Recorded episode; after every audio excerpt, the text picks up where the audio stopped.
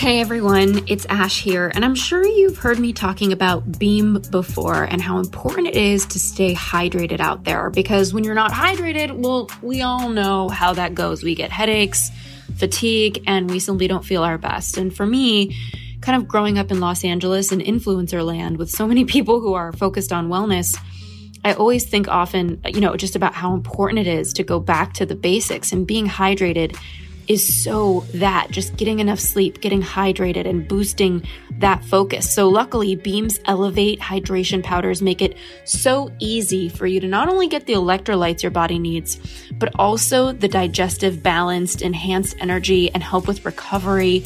Elevate comes in three flavors over at Beam to meet your specific needs. Balance brings you pre and probiotics to support a healthy gut. Energy delivers just that with caffeine and recovery, and it's made with collagen peptides for extra joint and muscle support. Plus, your water tastes amazing. If you haven't messed around with electrolytes in your water, it is time to get started. It's a game changer. If you don't know this, research is indicating that the quality of our water and our fertilizer has significantly gone down. And as a result, it's so important that we are able to revitalize our water with electrolytes.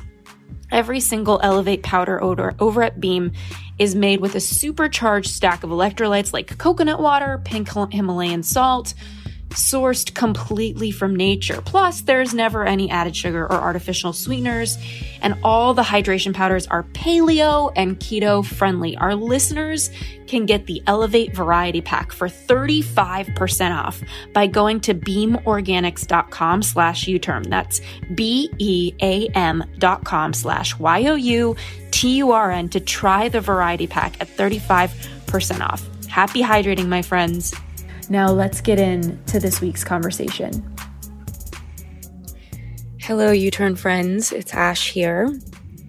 And as usual, lately with my solos, I'm driving and I'm having so many thoughts that I thought, you know what? I can't wait until I stop driving to share. So here I am. Um, I wanted to talk to you today about hope and um, what it really looks like and what it means for for you or what the point of it is.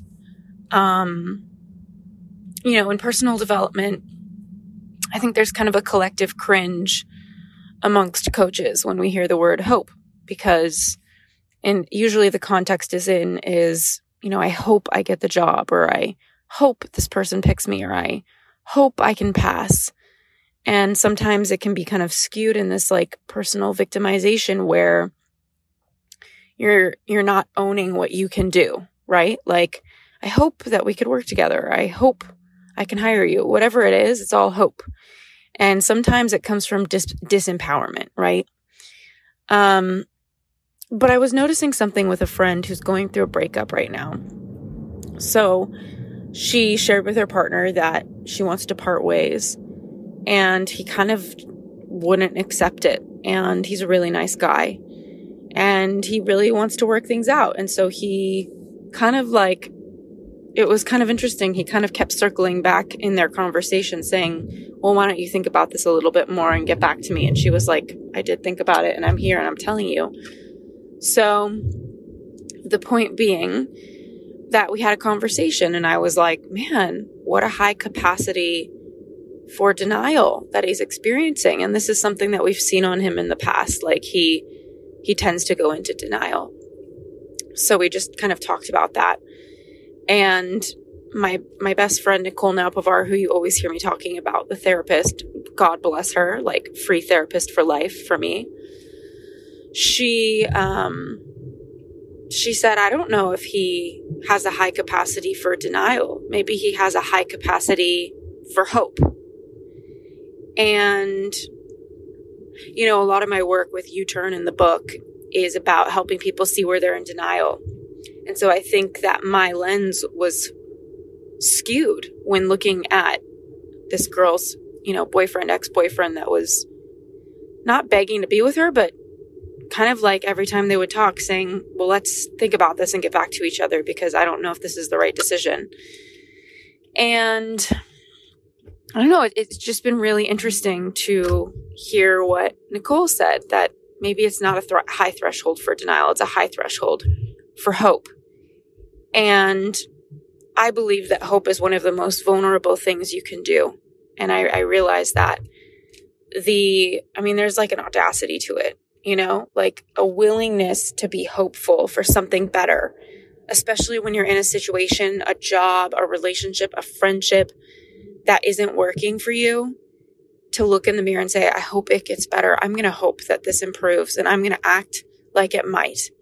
That is such a vulnerable, willing, empowered, secure, confident, inspired thing to do. And I also get that there's a fine line between being hopeful and being delusional. You know, I had another friend who she's married, um, and, you know, old friend.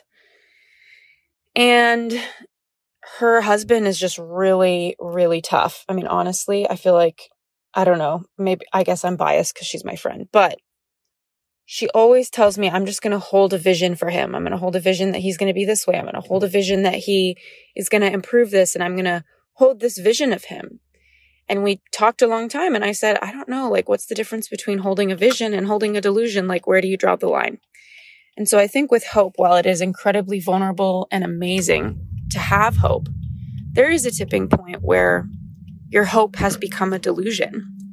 And I think it's everybody's job to start to figure out where that is for them.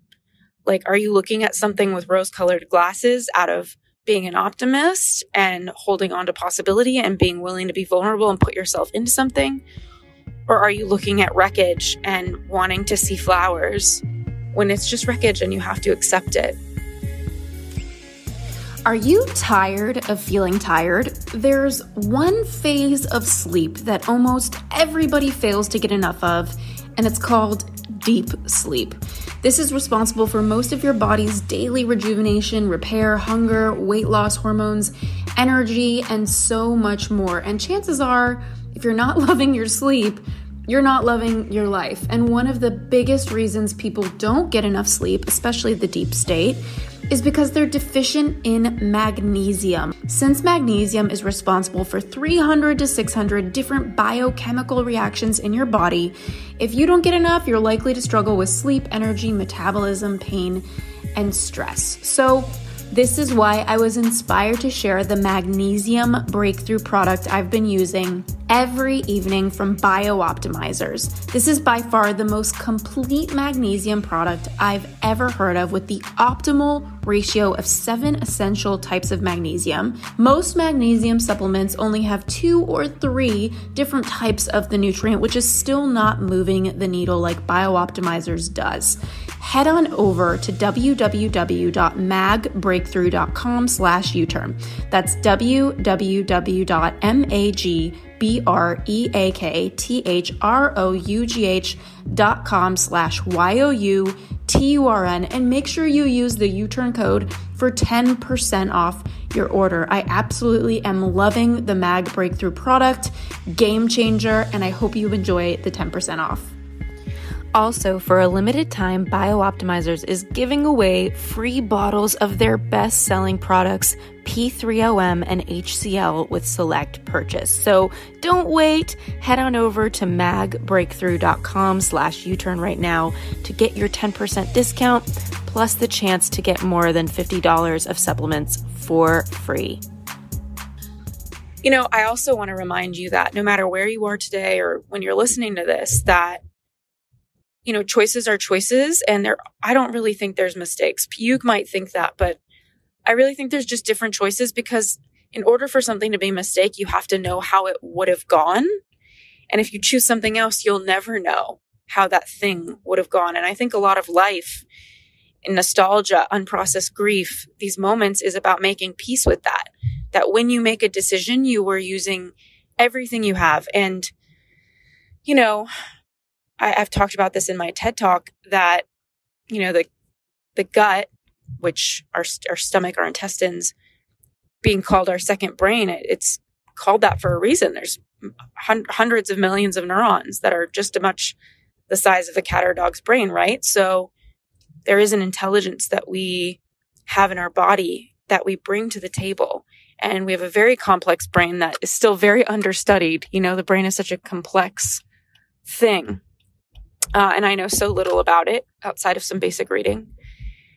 But what I do know is that we are very smart beings, even if we're using a tiny percent of our potential. And with that said, it's so important that you give yourself permission and you trust yourself to make decisions with what you know from where you are with all you've got. And that you question potentially if anything's a mistake, um, because you're just making a decision from this very intelligent person with a history, with insights, with life behind him or her, or wherever you are, whoever you are. And I think that the quality of life we all have is pretty directly tied to the relationship we have with making decisions. Do you beat yourself up? Do you trust yourself? Do you are you optimistic? Are you a risk taker? And and how do you be with yourself when the chips fall? You know, um if there's anything I've learned about myself, if I've gone through anything lately, it's it's just the awareness that there's no bad decision. Hope is brave. It's brave to have hope. And and vulnerability always wins. And so for me, I'm more committed to the truth than anything else in my life. And I'm willing to burn down flames for whatever comes up as true for me. So my question is, are you? Are you willing to unravel? Are you willing to be inconvenienced? Are you willing to come undone for the truth? And who are you with your decisions? Are you trusting yourself? All right, sending love.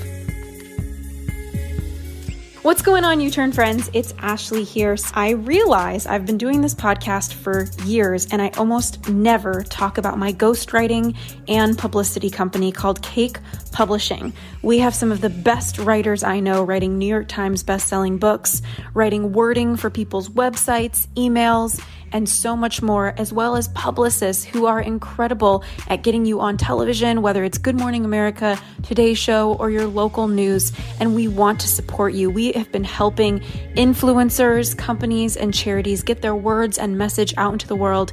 And we are so inspired by it. So, for some reason, you're a business owner or you work with a company that needs a ghostwriter for any reason, a speechwriter, or a publicist to get you out there into the world, head on over to Cake Publishing publishing.com. That's C A K E publishing.com. Or you can shoot me an email at ashley at cakepublishing.com. Thanks again for tuning in to this week's episode.